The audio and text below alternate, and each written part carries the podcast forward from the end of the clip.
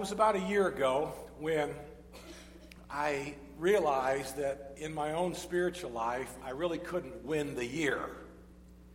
And then I tried to win the month, and I thought, my gosh, I'm about the most unspiritual pastor who's ever lived. I can't even win the week, okay?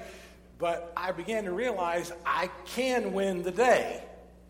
And when you begin to put into practice winning the day, it changes everything. And so we're going to talk about something today about winning the day that's absolutely critical. And everybody, if you're a mom, you want to win the day. If you're a dad, you want to win the day. If you're in business, if you're in sales, you, don't win the year, you got to win the day. If you're a school teacher, you must win the day, you can't win the week. And so everybody realizes you break this down into bite sized pieces and, and you can win. Today's topic is critical because if you don't do this right, you will not win in life. You will not win often. You will not win in love. You will not win in family. You will not win in business. Today's topic is absolutely critical. Because if you don't get this one, you won't win. You, you, can't. This one is the bedrock foundation of being able to win. Now, what is today's topic? Well, I'm not going to tell you just quite yet. All right? Who is this coach that I'm going to put on the screen? Who is that coach? Who is it? Dabo Swinney. Now, if you're an Alabama fan, you, you probably want to walk out of here or go to the Baptist church right about now, and, and we'll give you communion again on the way out so you can repent of your sins, okay? But I, I want to tell you just a little bit about this gentleman, this coach. In 2008, Clemson was looking for a new coach, and he's interviewing. And during the course of the interview, the trustees are asking him a bunch of hard questions, and the trustees' standard is right here, and Dabo Swinney's vision is right here. And so the trustees are now comparing Clemson, who's got an average football team in 08, they're comparing them to FSU, UF, University of Miami, to Alabama. They're comparing Notre Dame. They're comparing them to other schools, and the trustees are telling him in the interview that we want you to build a great program like these other schools academically and athletically, and they're naming all these other colleges. He's been up, you know, pretty much all week preparing for the interviews, and he's exhausted. And he's telling himself, don't say anything, don't say anything, you got the job, keep quiet, you got the job, don't say anything. He said, I couldn't help myself. Here's what he said to the trustees Sir, I, I don't mean this disrespectfully, but that's not my vision at all. My vision is so much bigger than that. My vision is that we will create a program where the football programs that you mentioned, FSU, UF, University of Miami, Notre Dame, where you mentioned, they will want to be like us. 2008, Clemson's an average football team. Now, notice the vision and the hope that stems from this man. I'm not trying to build a program like these other guys. I want to be where everybody wants to be what? Like us. He said, That's my vision. In 2008, when this country is going through a major recession, the people from the Silicon Valley forgot that we were in a recession. And they decided to change the world. And while the whole country is struggling and many people are downturning, there were people like Mark Zuckerberg who said, you know what, I'm going to attract millions of followers on Facebook. And he did. And then it was a guy like Jack Dorsey, all these guys in the Silicon Valley, one Twitter, one tweet, 140 characters at a time, changing the world. And even though there were six guys that came up with PayPal, Elon Musk said, you know what, I, am ready for something else. I want to go into space. I want to try to build electric cars.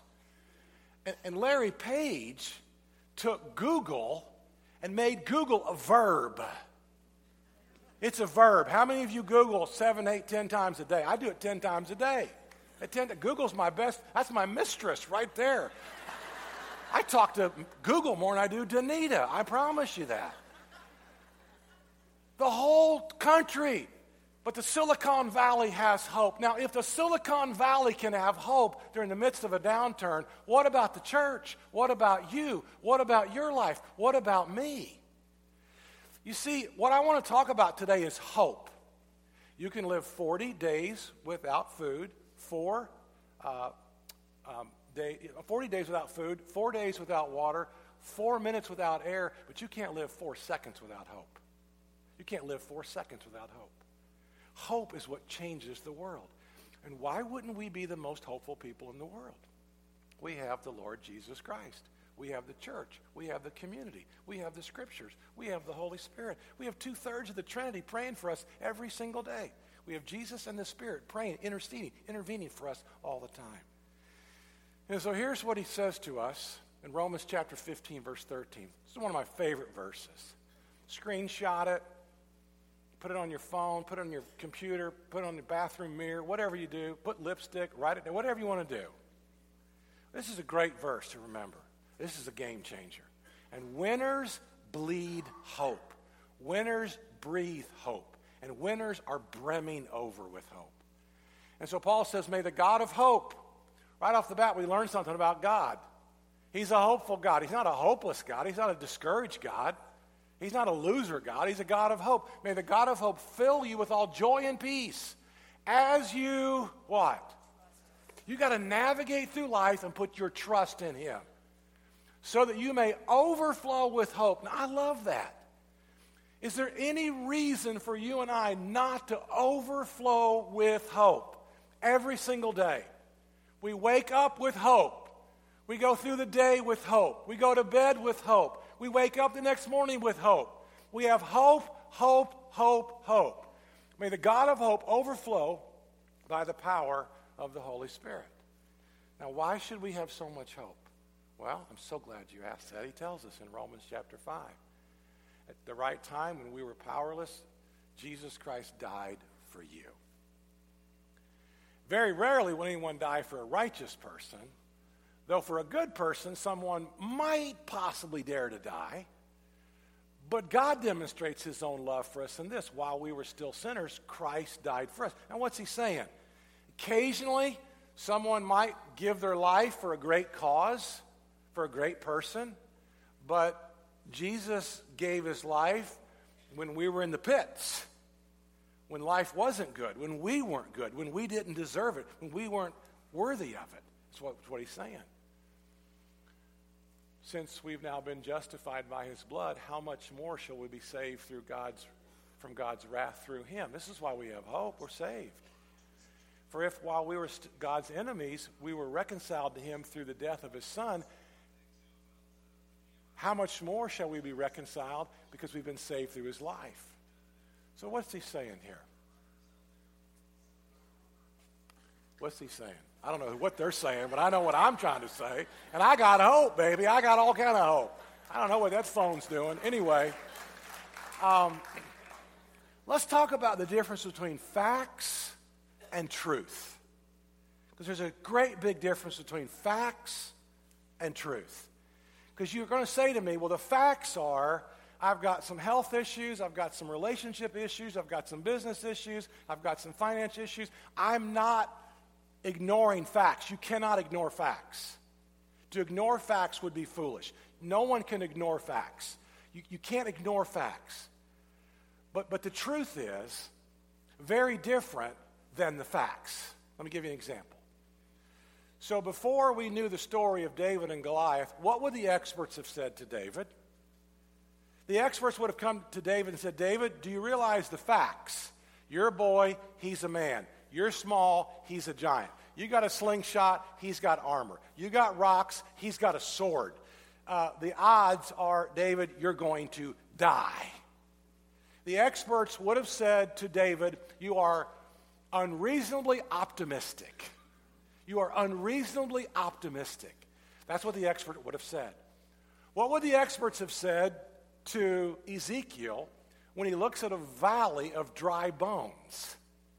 The experts would have said, Do you know how dry those bones are? Do you know how long those bones have been dead? Do you know how long those bones have been dry? Do you know what energy it's going to take the experts would have said to Ezekiel, You are unreasonably optimistic. Well, I want you to know something. I am absolutely unreasonably optimistic because my faith is not in you, it's not in me, it's not in culture. My faith and my optimism is in the power of the Holy Spirit. May the God of hope fill you with all joy and peace as you overflow with hope by the power of the Holy Spirit. And, and, and so, so your greatest struggle to hope is what you have. Your greatest struggle to hope is what you have. You have more confidence in what you have than what you hope for. I'm going to break that down. I'm going to get in your business. Can I get in your business just a little bit this morning? So, you're a single lady and you're dating somebody and you've been dating him for two or three years and it started off well and, and how's it going now? Well, it's not going that great. Well, do you love him? Well, I don't really think so. Well, do you like him? I don't really think so. And, and, and does he treat you with respect? Well, no, not really. And well, why are you in this relationship? Why, why are you in a relationship that you don't? You have more confidence in what you have than what you hope for. So you stay. You stay with what you have. You have more confidence in what you have than what you hope for. Do you like your job? No, I don't like my job. Was it a good job? No, it's not a good job. Do you like the people you work with? No, I don't like the people I work with. Well, do you like the industry? No, I really don't like anything about my job. Why are you in that job? Well, I got a mortgage. We all got stuff. Because you have more confidence in what you have than what you hope for. And then let's, let's really get personal here for just a minute. If, if you're not a Christian, there are times when you don't even like your life. But the truth of the matter is, Jesus says, I want your life. Now, if I don't like something and somebody wants something I have, I'm going to give it to them. Are you? I'm going to re-gift it. If I don't, if I don't like it, I'm going to re, I'm going to re-gift something I, I don't like.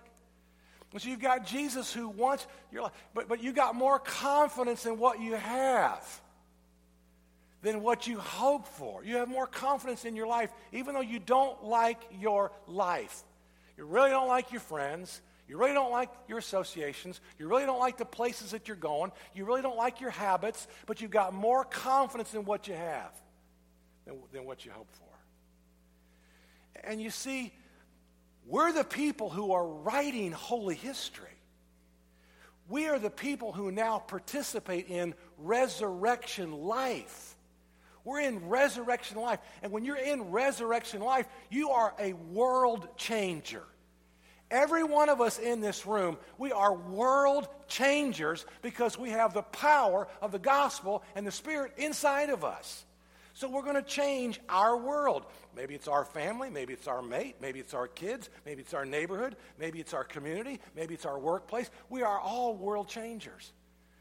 You know this. Everybody knows this. Hope is an absolutely unstoppable force. The most powerful force in the world today is hope. And when we have it, we can charge hell with a water pistol. Right? So we're, saved by believing in Jesus. We all know that. But you know how you're free? You're free by believing like Jesus. Jesus had hope everywhere he went. Jesus was never hopeless. Well, we've only got, you know, five loaves of bread and two fish, and we got all these people to feed. Yeah, I, I know, I know. Well, we got, you know, the little girl's been dead now for about an hour and a half. Yeah, I, I, know, I know. He was never hopeless, was he? Every certain facts were facts, but the truth is, he, he was never hopeless. And so, if you let your facts keep you from your hope, you will hold on to what you have. And honestly, you have more confidence in what you have than what you hope for. And what you hope for, there are very, very few limits. So, why do we have this kind of hope? Well, he tells us this.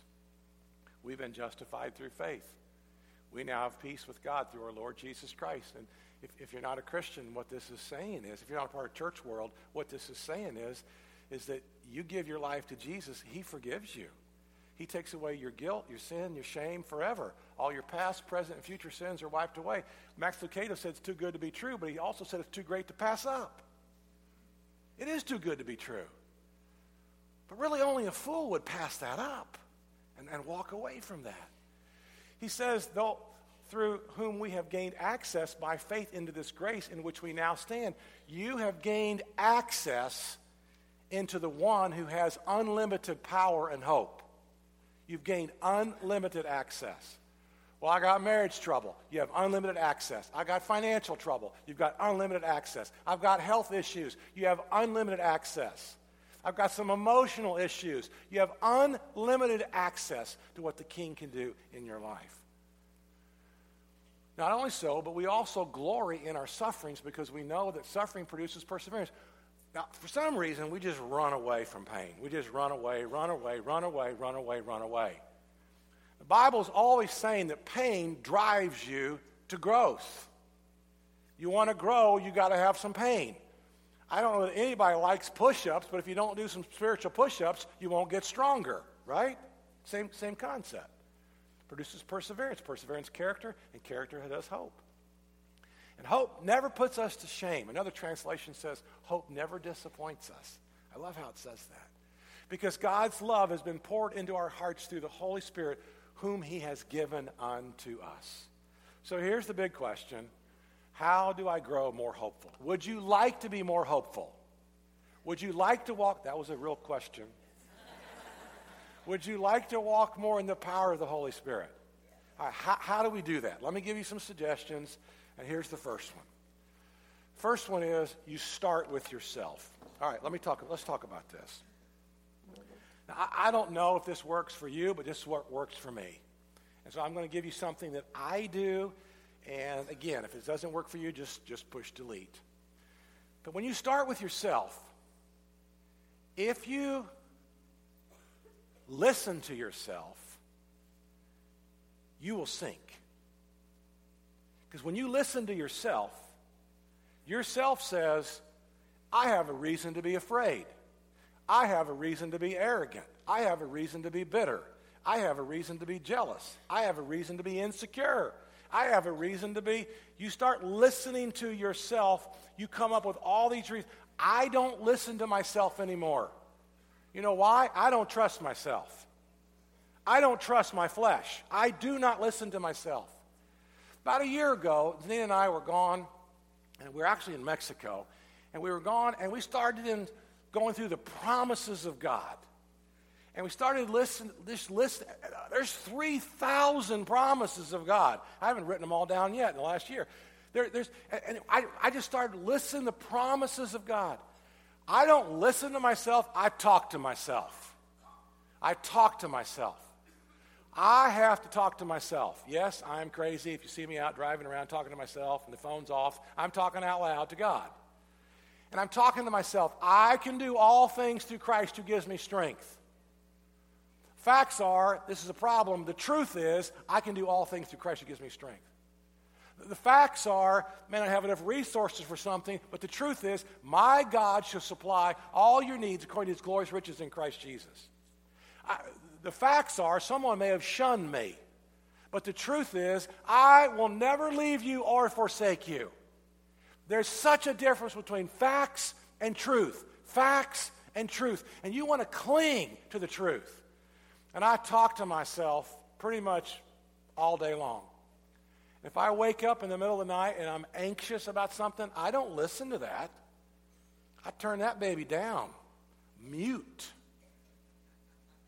And I'm going to, I'm going to talk to myself and just read and memorize and learn and hold on to the promises. Now, see, you have a choice. You will do one or two things. If you listen to yourself, you'll never have more hope. You'll have less hope. If you talk to yourself about the promises of God, your hope will get bigger and stronger and stronger and stronger. And there's so much at stake. There's so much at stake. We're writing holy history. You, are not the story, but you're in the story. Okay? Number two, I think you have to believe it. You have to believe it. You have to believe that God's real. You have to believe God has a plan for your life. You have to believe that God can overcome your barriers and overcome your obstacles. And again, the reason you don't overcome your barriers is you have more confidence in what you have than what you hope for. I want you to think about that this week. See, the beauty of being a pastor is thousands and thousands and thousands and thousands of case studies. I don't read about these things in books. I've been a pastor for 38 years. I, am learning human behavior. I'm watching people who concentrate, who talk to themselves versus those who listen to themselves. So the second one is you, you got to believe it. Um, William Bratton was the New York City Police Commissioner in the 1990s. Crime was at an all time high in New York City during the era of Rudy Giuliani. Rudy Giuliani made William Bratton the New York City Police Commissioner. And crime was just rampant. And so, what William Bratton did is he goes to the five police chiefs of the five boroughs, and on the same day, he individually interviewed all five of the chiefs. And the question was Do you believe that we can reduce crime in New York City? Three police chiefs said no. Two police chiefs said yes, but we're not quite sure how to do it. They asked William Bratton, What'd you do next? He said, I fired three people on the same day. He said, Because why play the game if you don't think you can win? Doug Conant was the CEO of Campbell Soup from 2001 to 2011. But in 2000, Campbell's Soup was going bankrupt. Now, what will we do without our chicken soup when we got sick? I mean, we, we'd all be in trouble without the chicken soup from Campbell's. So thank God it's still around. But in 2001, Doug Conant became the new CEO. And Campbell's Soup was on the verge of bankruptcy. 350 top leaders all were together, and he asked them basically the same question Do you believe that we can improve the status of Campbell's Soup and get out of this? 350 leaders. 300 leaders said no, 50 leaders said yes. What did he do next? He did. He fired 300 leaders over the next two weeks and brought Campbell Soup out of it. If you don't believe you can win, if you don't believe you can be healed, you won't. If you don't believe you can grow, you won't. If you don't believe you can become a better mom, a better dad, a better grandparent, you won't. If you don't believe you can have a better job or better marriage, you won't. You've got the God of hope willing to fill you with all joy and peace as you trust in Him. I think so. I agree. And, and, and by the way, on, back, back to number two. Um,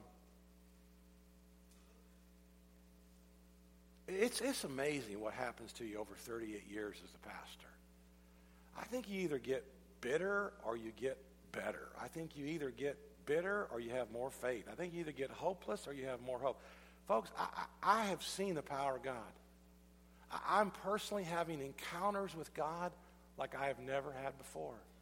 I, I am watching God work in my life, in my I'm watching God change me. At 58, I feel like I'm in the third grade as a preacher. I feel like I'm just now starting to figure some of this out. The future is so bright. There's so much hope. And our job is to change the world in which we're in. All right, let me keep going, or I'm going to get off that. Tell yourself the God stories. It's another way that you, that you grow. You, you tell yourself God stories. You know why? Because you're in a God story. You're not the story, but you're in the story. You're not the story, but you're a part of the story. And, and so, as you're in this God story, you remind yourself Moses didn't have a whole lot of faith, didn't have a whole lot of hope at age 40 to age 80. At age 80, he's got the burning bush thing going on. At age 80, Moses has a renaissance. Then Moses has more challenges. What are we going to do? Here's the Red Sea. The Egyptian army's coming behind us. Lift up your staff, Moses. Moses has an encounter with God and recognizes that the God of Abraham, Isaac, and Jacob is just is an amazing story. And then they don't have any food. They don't have any water. There's quail, there's manna, there's water that comes out of the rock. Peter. Peter denies Christ three times And he, the, the third time was in front of a middle school girl. He's saying bad words in front of a middle school girl publicly that he doesn't even know who Jesus is. And when he encounters the resurrected Christ, you talk about hope. He goes from a coward to courageous. Game changer when they had an encounter with the Lord Jesus. So you tell yourself these stories. The woman at the well, she's had five husbands and she's currently, you know, living with some guy and she got no hope. She's coming to the well at high noon because it's so hot and she doesn't want to associate with anybody. She doesn't want to see anybody. She has no hope. And she encounters the only man she's ever met who didn't want something from her. He had something for her. And that's your hope. You have someone who doesn't want something from you. You have someone who only has your best interest in mind and invites you, invites you to write holy history, invites you to come onto the parade with him and change. Tell yourself those stories. I'm not the story, you tell yourself. But oh my gosh, I'm in the story. And my last suggestion is something, again, I've, I've watched this for 38 years it, it's, it's cool not to have to read this stuff in books. It's cool to be able to write the books if you need it. I, don't, I have no desire to do that, but you, you, you know what this is about. The most influential person is not the critic. The most influential person is not the loudmouth. The most influential person is not the squeaky wheel. They get attention. But, but the most influential person, be the most hopeful person in the room, and you will have the most influence. Because everybody wants hope.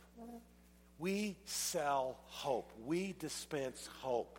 We give hope away, and there's an endless supply. Just watch two parents. One's critical and one's hopeful. Who do the kids go to? Just watch this at work. Two managers. One manager's hopeful, one manager's critical. Who do the people go to?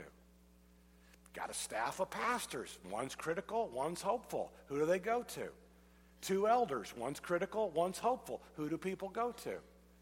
Two neighbors. Anybody want to go to a critical neighbor and talk about something? We avoid the critical neighbors, right? We pray they'll move and we put a for sale sign in their house. I don't know what you do. You want to have influence? You want to have influence? You don't ignore facts. Oh,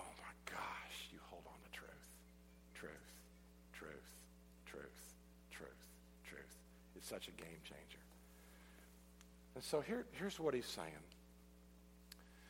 At just the right time, he just wants you to remember Jesus gave his life for you. So, what's your biggest challenge right now? What's your biggest challenge? I'm going to ask you for the next minute to pray and not listen to yourself. I'm going to ask you to talk to yourself. You can do it out loud if you want to. I don't care. People think I'm crazy. I, I know you're crazy. You're my flock.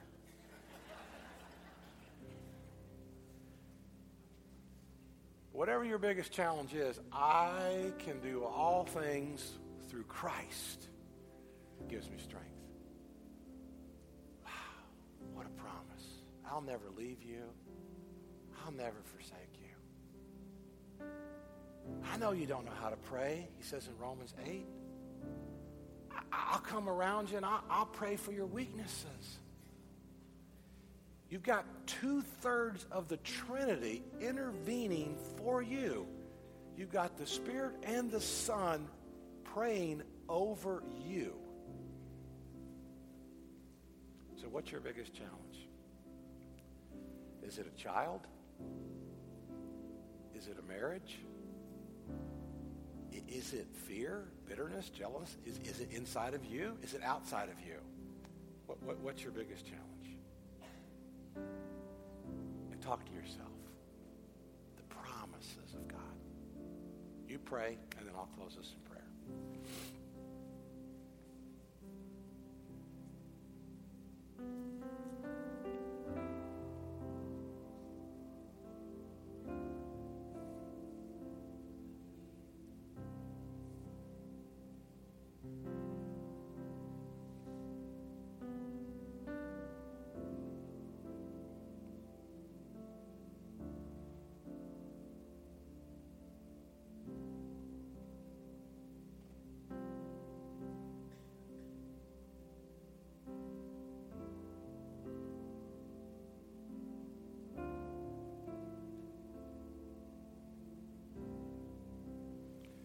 Teach us in Scripture that with you all things are possible. Just have faith, just believe. Increase our belief, increase our faith.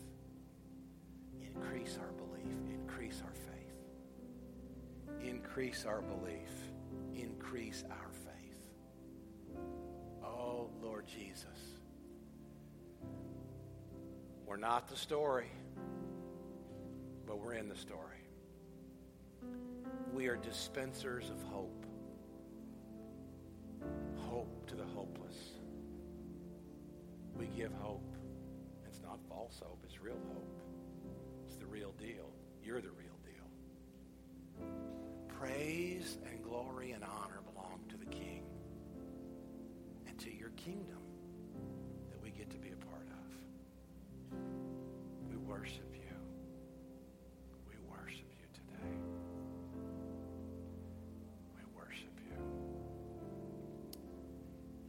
If, if you're not a believer yet, today's a great day to give your life to Christ. I'm going to ask the prayer partners to come down front right now. I'm going to ask you to stand if you would. And um, it's pretty simple. If you've never done this before, you come down front. You just acknowledge that Jesus is the Christ, the Son of the living God. And you tell these prayer partners that, would you pray for me and help me to give my life to you? They'll be all over this. They'll be all over this. Absolutely.